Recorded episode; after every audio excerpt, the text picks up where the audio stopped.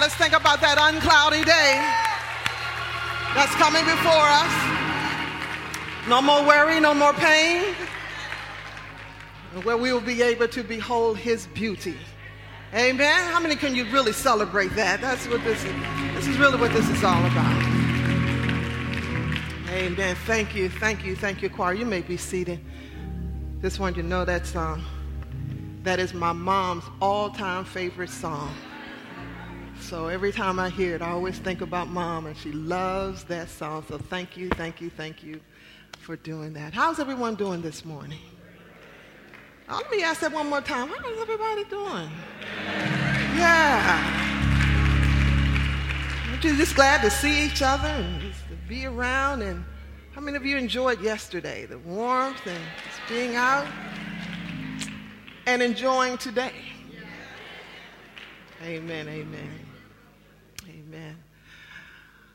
This morning we are going to um, go into part two of our series. We started it last week, and um, I promised you that this week we were going to talk about what the world would be like had Adam and Eve not sinned.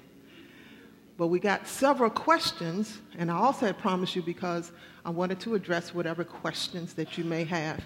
And so we got a number of questions come in. So guess what? Today I'm dealing with the questions. Is that all right? And we'll get to the other one on next week. And what we will try to do is, as questions come in, we'll just incorporate them in the service. So I did get some other questions, but they would fit better with the message on next week. So we will just go in that direction. So we're just going a little different from what we normally do. Um, but this is the time of teaching, if you will. And like I said, feel free to ask questions, send them. Don't think any question is don't think any question, well, I don't need to ask because somebody else beside you want to know. Okay?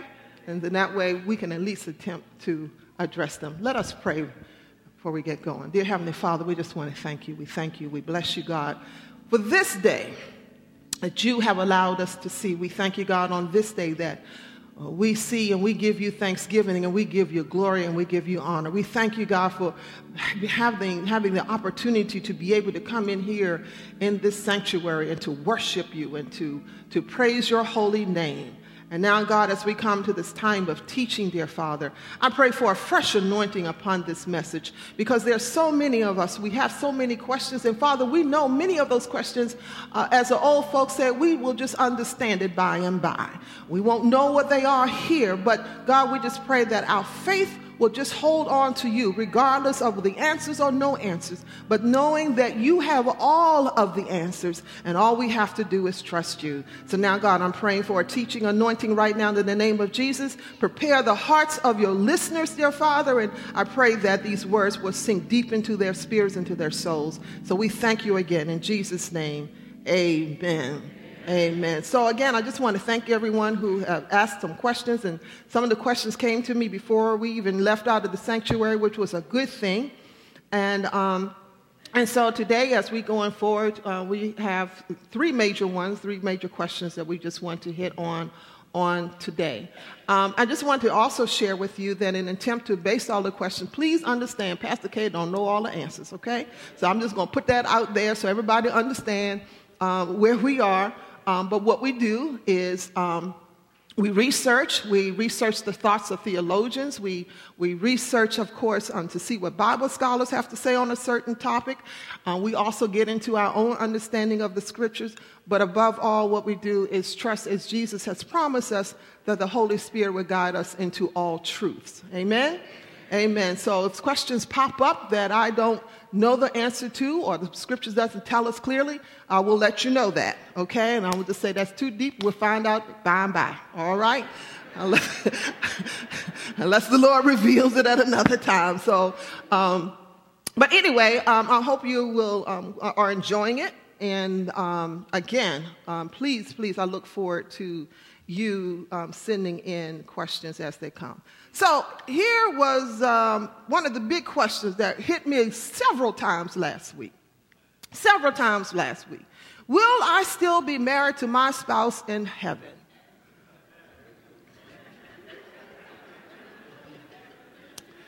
Followed by, What happens if I've been married before, and which spouse will I be with?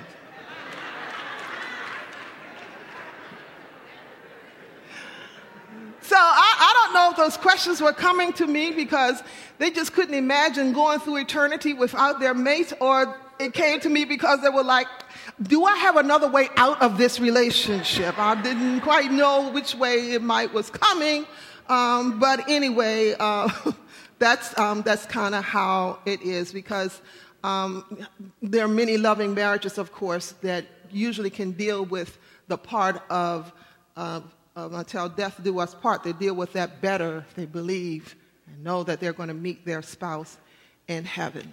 So we're going to turn to the Word, but before we turn to the Word, I just want to share with you how we sometimes approach questions of this nature, because this is addressed in the Bible, what, how we sometimes approach questions of this nature. And the first thing is you start with what you already know about God. We're going to start with what we already what we already know that we know about God. And the reason that I suggest that we make this approach first is because it, again, it is not always spelled out in Scripture what it is that we are specifically looking for. Um, but at the same time, it's not our attempt to try to put the spin on the scripture, you know, because sometimes we might want to spin the scripture to make it fit with, what we're comfortable with um, or to fit within our own um, hopes, beliefs, and so forth. So it's not for that purpose, but we're going to start with what is it that we know about God? What is it that we know that is true about God? And what we know about God, what we know that you, everyone in here already knows, is that God is relational. God is relational. And we see that in the Holy Trinity God the Father, God the Son, and God the Holy Spirit, one and three. They are in a continual relationship with each other. God the Father, God the Son, and God the Holy Spirit. And God the Father put, um, put, put, um, God, put God the Son, Jesus, in a position of authority where he has authority over everything and, and everyone. Jesus, in turn, glorifies the Father, and then you have the Holy Spirit, that's the power. Uh, that's the power source, if you will. And so they operate in one complete and divine harmony. And so when God said, let us make man in our own image, God then created woman from man. And he created woman from man. Again, as you know, the scripture explained that he created man, he formed him out of the dust of the earth. But he took woman, he created her from what? From the rib, from out of the man. We're talking relational. We're talking relational because when you look at the Holy Trinity, the Holy Trinity, and you look at the institution of marriage that God created, they're supposed to, they, they are a reflection, if you will, of both. Because in a marriage, you're supposed to operate as what? One. Also, when we look at the Holy, um, as the scripture, it says that when God created man from woman, we were naked and unashamed with nothing to hide, demonstrating again in God the relationships. And so, as we look at that, the same way with the Trinity, each person in a marriage, each person in the marriage makes room within themselves for the other. That's where the two become one. You make room in, in yourself for the other. There, there is no division, even though you're different. The Holy Trinity, again, the Father, God the Father, God the Son, God the Holy Spirit, what? They're different. They have different operation. A husband and wife have a different operation. They're totally equal, but different. Everybody follow me? Totally equal, but different, but operate as one. Husband and wife, totally different, but equal, but operate as one. One in the spirit. And so he goes on and he teaches, or we teach that there's no division. There's no division in the Trinity, there's no division, should be in marriage. And so we base what we understand about God and relationship and what we understand about marriage as far as what it may look like possibly in heaven, possibly in heaven. And that is that what will exist in heaven, as we shared in the scriptures in last week, that what will exist in heaven, eye has not seen nor ear heard, neither have entered into the heart of man, the things which God has prepared for them. Therefore, we can rightly conclude that in heaven there are going to be relationships. we can rightly conclude that in heaven we will not only enjoy relationship with God, but we're going to enjoy relationship with each other. We can also rightly conclude, because we shared it last week, that you're still going to know your mate in heaven. The question is whether or not you're going to be married to him. Some people are holding their breath. so, so, so whether it's going to be, so what we do know is that however it is in heaven, because it is heaven, because it is heaven, there's going to be a level of intimacy. There's not going to be anything to hide. There's not going to be any barriers. The relationship is going to be is going to far exceed anything that we can even comprehend here on earth. So if you got a good thing going here on earth, just imagine. You can't even begin to imagine how good that thing going to be in heaven. All right? It's beyond everything that anything that you can imagine. So, all right, so now let's see what the scripture is going to say. So, Matthew 22, looking at the 23rd to the 30th verse. I'm coming from the NIV version. Those of you who are note takers, I suggested you might want to jot them down because even as we are giving scriptures, you should be also going home and reviewing those scriptures yourself, okay? Everybody all right with that? I need y'all to talk back to me, okay? Thank you very much. All right. So here we go. The same day, the Sadducees, who said there is no resurrection, came to him, that is, came to Jesus with the question Teacher, they said, Moses told us that if a man dies without having children, his brother must marry the widow and raise up offsprings for him. Now, there were seven brothers among us. The first one married and died. One married and died. And since he had no children, he left his wife to his brother. All right, now we already know that don't operate like that around here right now, okay? Just want to throw that out there. the same thing happened to the second and third brother, right on down to the seventh. Finally, the woman died. Now then, at the resurrection, whose wife will she be of the seven, since all of them were married to her? Jesus replied. Oh, the women, I'm not with y'all. All right, here we go. Sorry about that. All right, Jesus replied, um, You are in error because you do not know the scriptures or the power of God. At the resurrection, people will neither marry nor be given in marriage. They will be like the angels in heaven. Then he goes on to say, to say uh, when the dead rise, they will neither, oh, pardon, hold up. Not my technology is going a little bit too fast. Um, don't pay attention to the scripture right now. Okay. I couldn't back it up, so don't look at that right now. All right, so Jesus replied, You are in error because you are not you do not know the scripture or the power of God. And at the resurrection, people will neither marry nor be given in marriage. They will be like the angels in heaven. All right, so we're going to first, we're going to let's unpack this passage. First of all, the Sadducees were asking the question, but the truth of the matter is, they really were not concerned about whether or not there was going to be marriage in heaven. Let's put that out there. They posed the question in an attempt to trap Jesus, if you will, to prove their belief that there's no such thing as a resurrection. So they figured if they could trap Jesus into that, that, you know, Jesus was going to come up and say, and, and to prove their point. So the question again was to trap Jesus.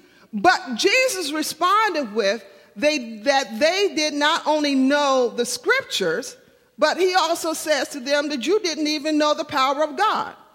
Because his thing was, if they knew God's word, they would know the scriptures uh, that teach that the re- of the resurrection and that God has the power to raise people from the dead. They would have known that. So that's why Jesus said what he said. He said, You don't even know the scripture. And you don't even know the power of God. And now you asking me this question. Because you're trying to prove that you're right, as opposed to coming to seek truth you're trying to prove your position. Anybody, anybody ever been around somebody who just tried to prove their point? You know what I mean? They're trying to prove their point, don't know the truth, not asking the truth, making assumptions, and they're going to try to get you to, to buy into their stuff. So that's what the Sadducees were trying to do. And so, you know, Jesus just came back and, you know, he was like, let me, you know, Jesus just read through all of that. And let me tell you the reason why you're really asking me this question. And let me give you the really the answer. The answer is you don't know what you're talking about. Jesus can be petty. Only other way I could put it. I mean, you know, he just call it what it is. You know what I mean? He just go ahead, hurt your little feelings, and keep it moving.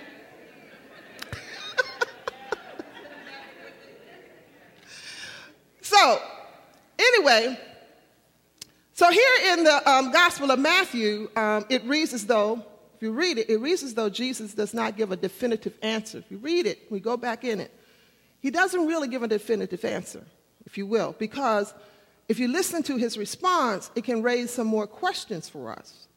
And for example, is Jesus um, answering the question according to the culture of that time when marriages were arranged? Um, definitely according to that time when you passing on the wife goes to the brother. We know that was in that time. Was he answering the, was he answering the question um, in, within that context? Um, again, was he answering the question when marriages were not when marriages were arranged and not necessarily couples were marrying out of love? Because back then, a lot of times married couples were coming together not because they loved each other, they were coming together for different reasons. Okay? Or is Jesus saying those who are married in this life uh, will remain married in the afterlife, but after the resurrection, those who are not married will stay unmarried? So, it, it which, which it raises questions uh, about which way he's possibly coming from in the book of Matthew. However, if you cross reference it and move over to Mark, now you can look at Mark. Now you can look at Mark. Oh man, you asked me to go back. Are you controlling me? I'm controlling me. I got Mark. Okay. I got too much going on up here. Buttons over here, buttons over here. This got too much going on. Okay, so we got Mark. So we look over at Mark. To me, it comes very clear. He says, When the dead rise, they will neither marry nor be given in marriage, they will be like the angels in heaven. So, so in Mark, he comes clear. Then we look over in Luke. I got it that time, right? Come on and give me a hand.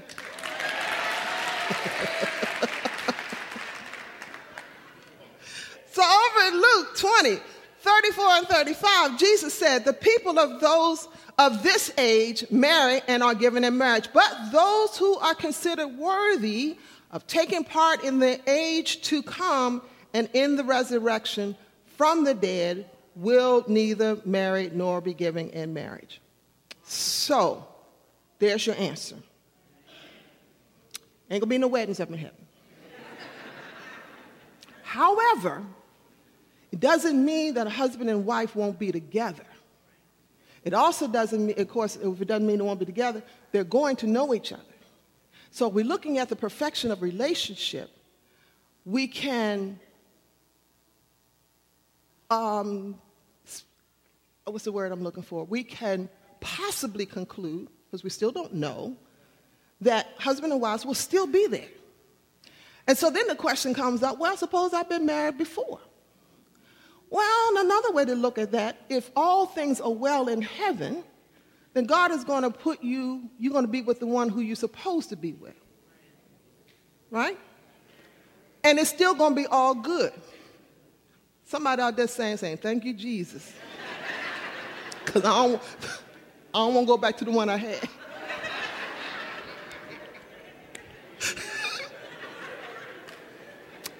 I'm just imagining some of the questions that might be running through minds out there, that's all.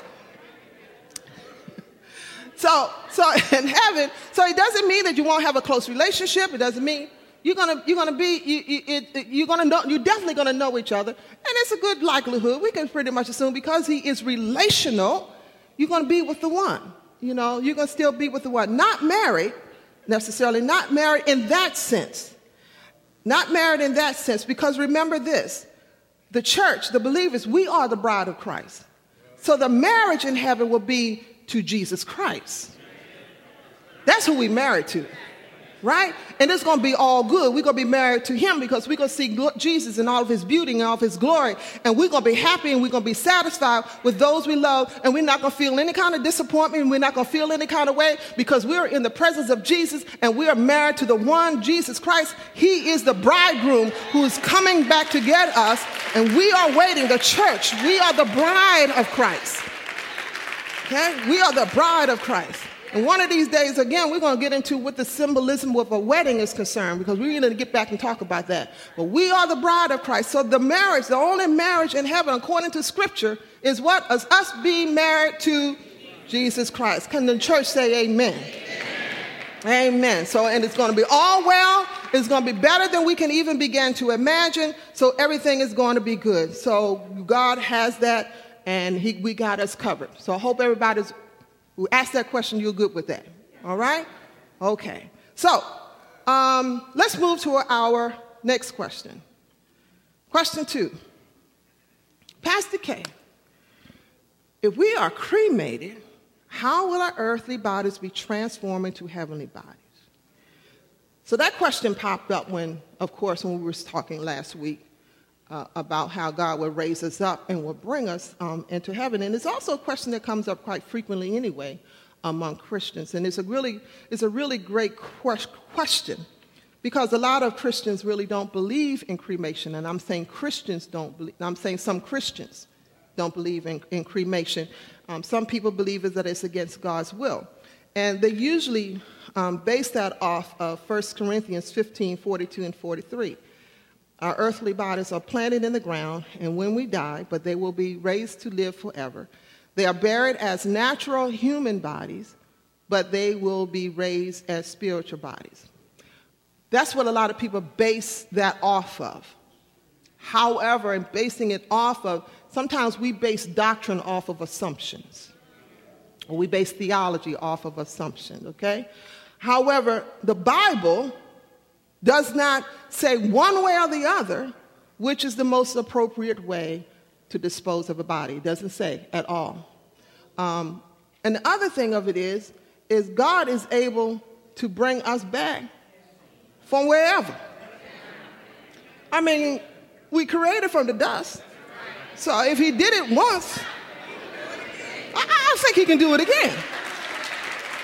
You know? So you know, it, it, it, that's not going to be an issue. You know, you keep in mind the people who were lost in 9 11, whose bodies were completely obliterated.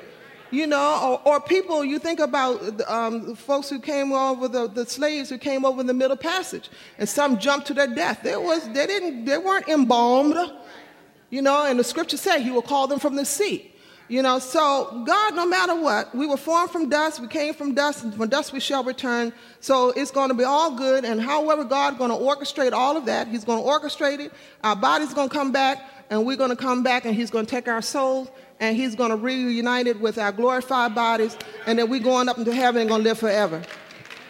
So we're going to be all right on that one. Mark, Mark 17, Mark 13, 20, 20, Mark 13 and 27 tells us how it will happen. And he says, And he will send his angels and gather his elect from the four winds, from the ends of the earth to the ends of the heaven. So no matter where you are, whether you're buried or cremated, doesn't matter where you are, how scattered you may be, God can bring it all back together again. He had Ezekiel standing down there and calling about them dry bones. Can these dry bones live? And them bones were spread all over the place but every bone knew how to connect to the right bone and the right body and to get back.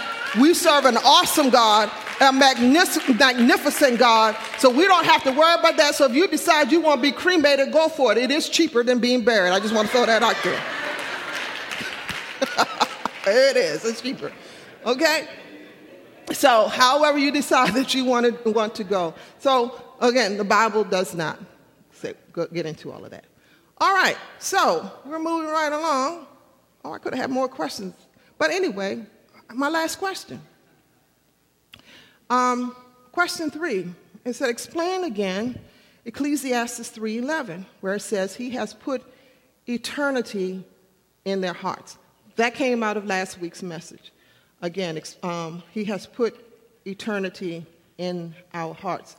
And what we were talking about last week was how, um, how even though we do not, we come into the world not knowing God, but God puts something in us that desire to seek Him. And so they just wanted to elaborate on that particular question. So um, let's look at a couple of scriptures. And then I think the best way for me to kind of deal with this is maybe kind of try to do a demonstration because I think it, I, can, I can somewhat demonstrate a little bit better. And keep in mind when I'm doing this demonstration, uh, it's based off of what we're our understanding of Scripture, but we're just going to use our spiritual imagination, okay? I'm not saying this is exactly what happens. We're just going to kind of use our spiritual imagination. Is that good? Okay. So, here are a couple of scriptures Jeremiah 1 and 5. We already know this one, right? Before I formed you in the womb, I knew you. Now, meditate on that. Before I formed you in the womb, I knew you. Ephesians 1 4 and 5. Even as he chose us in him before, look at the before, the foundation of the world, that we should be holy and blameless. Even as he chose us in him before the foundation of the world. Jeremiah 1 and 5. Before I formed you in the womb, I knew you. Romans 8, Romans 8 29. For those whom he foreknew, for those whom he foreknew, he also predestined. Jeremiah 1 and 5. We're going back again. Before I formed you in the womb, he did what? Even as he chose us before the foundation of the world, he what? Y'all, uh, can we say that with confidence? For those whom he foreknew, he what? So, so God knew you and I before there was a before. Y'all got that? Before there was a before, he knew you. He knew us. He knew all about us. You and I were in God before he created creation. Think about it. He said, before the foundation, that's the scripture. God always knew you. He always knew us. There was never a time where God did not know you. You didn't know you. but God always knew us. God always knew who we were. We, we, we were not created reality in the sense of how we know it, but we were always a reality to God. We were always a reality to God. Now, that of course brings up another question. Well, when was our souls created? Was our souls created at the time the angels, when God created all of the angels, and He just uh, he, when it was our appointed time to come to heaven, come to earth, he just got your soul and put you in? Or was our souls put into us uh, at the time of conception? We don't know. All you know is you got a soul and it's eternal. How it happened, we don't know that. Okay? So don't get wrapped up on that one. But the thing of it is, is that God always knew, knew you. I need you to marinate on that a minute. He always knew you. There wasn't a time that he didn't. So if you really think about it, if God always knew us before the foundation of the world, you were on God's mind when he was creating the world. He knew you before the foundations. Do we believe the scriptures to be true? He always knew you. He always knew who you were. He, he, God, God just operated with us. So at a divine appointed time, what God did was, and keep in mind, God works with our decisions because we have what? Will. God has given to us freedom of choice. We have free will. So sometimes we make decisions and choices that were outside of God's word and what God wants, but at the same time, God has a way of operating with those decisions that we make and still get us to where He wants us to go. We should just give the Lord a praise for the fact that He operates with our own stuff, good, bad, or indifferent, that He still operates with us. So, so at an appointed time, so everyone in here, all of us in here, we came into being at an appointed time. God appointed us at a specific time. He already knew us, and He sent us in whatever year we were born in, whatever month, whatever day. We were here in the age that we're in for a reason. I've heard folks talk, you know what? I think God didn't bring me up doing slavery because I wouldn't have survived. That's why God didn't bring you up doing slavery. That's why you're here now. Because you would have made it. Somebody was going to get killed. Y'all was going to not going to make it. So he did. You did not have the disposition. you know you wasn't going to make it. so you come at the time where he appointed you to come. And when you come at the time, at, at that particular time that, that he shapes. So he knits our souls. So he knits us because we're formed in our mother's womb. And so God shapes us. And while he's shaping us, He's putting unto us purpose. And he's putting our bodies together and he's bringing our souls together and he's putting it in our mother's womb. And when he puts it in us and put it, put, um, bring it into us, he's also putting into us a yearning for truth. A yearning for truth. How many times you may have asked yourself or heard someone say, Why am I here? What am I supposed to be doing with my life? Well, what am I supposed to be doing? Because like, like well, what I'm doing right now is not working. A yearning for truth. He puts that, he places that, that into us.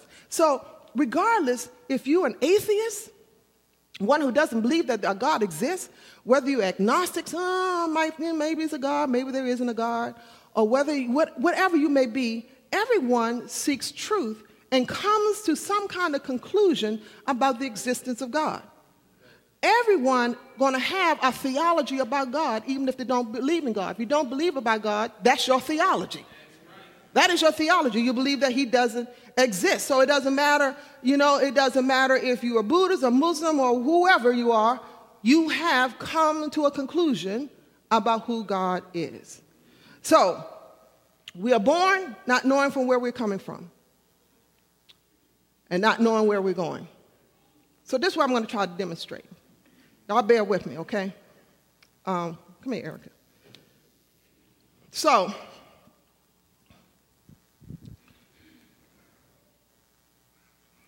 if, I think you come with me. Yeah. So, anyway, God knew you before the foundations of the earth. He always knew you. You were always a reality to God always a reality to him. So even when he was shaping the earth, the reality of you was with him. You're not conscious of it, of course, but the reality of you is with him. Well, not at a time he didn't know who you were. So at an appointed time, he then sends you out. You're now being born into the world. But you don't have any, you don't know God. No one comes into the world knowing God. Right? Word tells we were what? Born in what? Born into sin. So she goes out. Just keep going.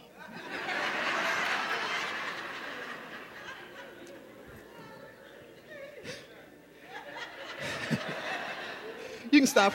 Keep going. All right, you can stop right there. You can stop right there. Go on over by the window. Go by the window.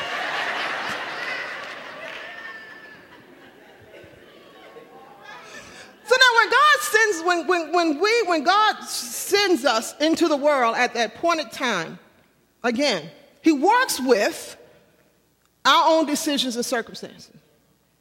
Some of us landed in a family with both a mom and a daddy. Some of us landed in a family with just a single parent.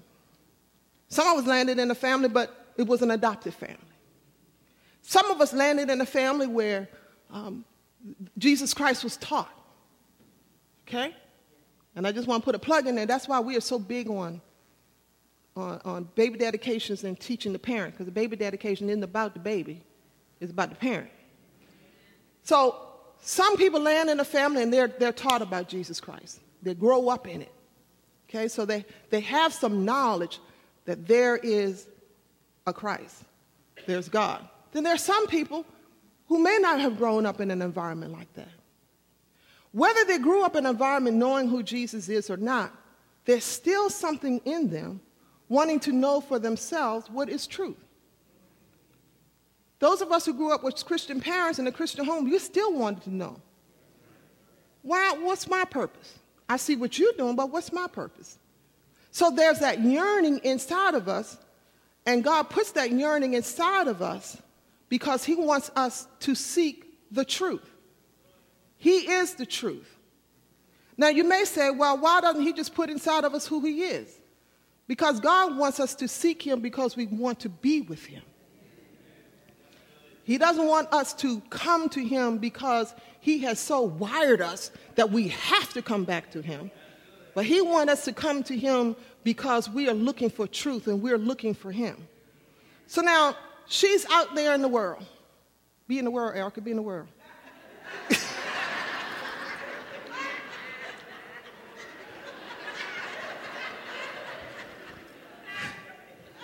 I see you why you, you know, you're not doing a whole lot of acting these days, but anyway. so anyway, she's out there. But there's still something nudging inside of her. It's got to be a better way. I can't be living life like this. Why, did God, why am I in this situation? If, if there is a God, why am I going through what I'm going through? I'm a child. Why didn't God come and help me? I prayed and asked him to come to me, but I haven't heard from him. So we out there, but there's still this thing in them that's saying, I, I, I know there's got to be something greater, got to be something better than what's going on in my life. So now, as they're out there, God again, He's not going to leave you out there on your own. He's going to start putting people around you. So even if you were not born in a family that taught Jesus Christ, there's going to be somebody on your job, there's going to be a friend, there's going to be somebody around you that's going to be speaking some words into you, that's going to be saying something about God. They might even invite you to church or whatever. And, and, and he's, he's putting people around. But again, you got free will, so you can answer and pay attention or not. But God is always planting seeds because God understands that's my child out there. I need my child to find her way back home. Do you get where I'm going? But I want her to come back because she wants to come back. I want her to come back because she has sought, she sought me and she wanted to draw near to me. I want her to come back for that reason, not because she has to. So he will put people around you and speak, start speaking truth. And even when you're in your worst situation, God will have somebody there. Even in your worst situation, when you should have been dead, God still saved you because even though you were over, he was away. He still saved you because he wants you to come to truth. And so you wonder why that thing didn't kill you when it should have killed you. It didn't kill you because he was still waiting for you to get the truth because he has purpose in you. My mic is gone.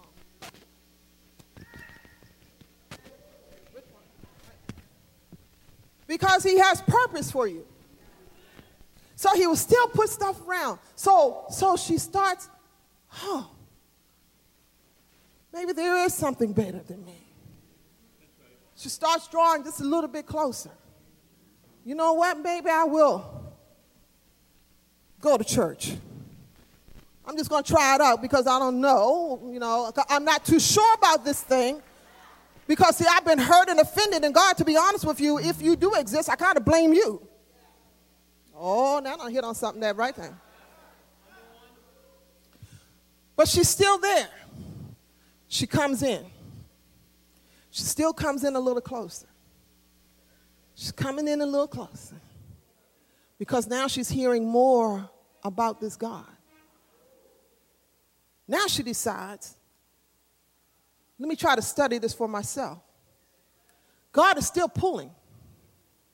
He's still pulling. Hold on one minute. He's still pulling. He's still putting the word out there for her to come to understand who he is. Who he is as she's out there, she then comes into a recognition of who God is. Now she comes in. I know there's someone greater than me. And that great person is no other than Jesus Christ. So I have decided I'm going to give my life back to Jesus Christ. I'm coming back home where I belong. So she comes back because she now knows who Jesus Christ is. She knows God through Jesus Christ. Her soul has been saved. Now, here's the thing now that she knows whose she is, now she got to learn who she is. And the only way you can learn who, who you are is you got to first know whose you are. So now that she knows that God is my father, Jesus Christ is my big brother. The Holy Spirit is my power. I can do all things through Jesus Christ. I understand that now. I have an understanding uh, that He created me, that, that I have been fearfully and wonderfully made. I now understand that He knew me before I was formed in my mother's womb. Now she has that understanding. Now, here's the other trick now she has to discover her purpose. Because you don't know your purpose until you know who you belong to. And sometimes we are we are we are operating in a different level or different way because we have the wrong purpose in our mind.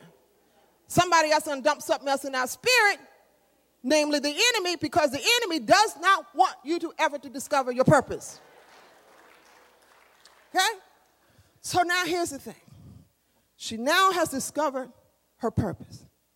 She knows why God sent her out. So now I've been filled with the Holy Spirit. Now He's sending her down. You do your work. You do the work that I have assigned you to do. You have a specific purpose, you have a destiny. There's something I want you to do in particular to advance my kingdom, whatever that may be. She knows what it is. And so she's operating, and now she's carrying it out and she's fulfilling God's will. Now, the work is done. God lets her enjoy the fruit of her labor. But then, at my point, he says, Now it's time for you to really come back home. I'm going to bring you home to rest. It's going to bring you back now. You see, to God, we coming home is a parent, like a parent, if you just use your imagination, it's like a parent welcoming a child back home. It's like as a parent, it's like, Erica, run out and do run me an errand. And once she has completed the errand, as parents, we look, we look for our child to come back home. We send for them. If they've been gone too long, it's time for you to come in. So God approaches what we call death differently. If you look in the scripture, he calls it sleep. The body, that is. Because the spirit really comes back to him. So there are two homegoings for a believer. The first homegoing is when you come to an understanding of who Jesus Christ is. That's your first homegoing. That's the first time you come home. The second time you come home and when he says, Well done, my good and faithful servant, it's time for you to come on up a little bit higher because you have done your work. And now I'm bringing you home to get your reward because it's going to be cool up here. Can you receive that? All right.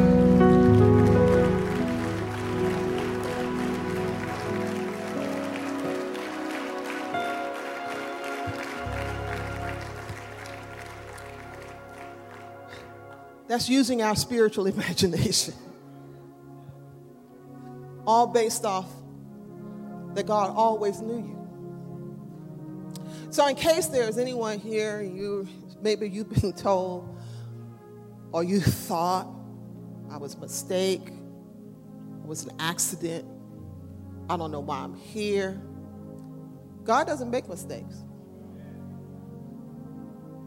And he sure enough doesn't have accidents. So we're here for a reason. And the reason first is is to seek him. is to come back to the truth of who He is. And once we return to the truth of who He is, He then gives us our. Pur- he then you then discover your purpose and your destiny, and what God has created you to be. And then when that is done, He calls you back again for your eternal rest. Amen. Amen. If you can receive that, come on, let's give.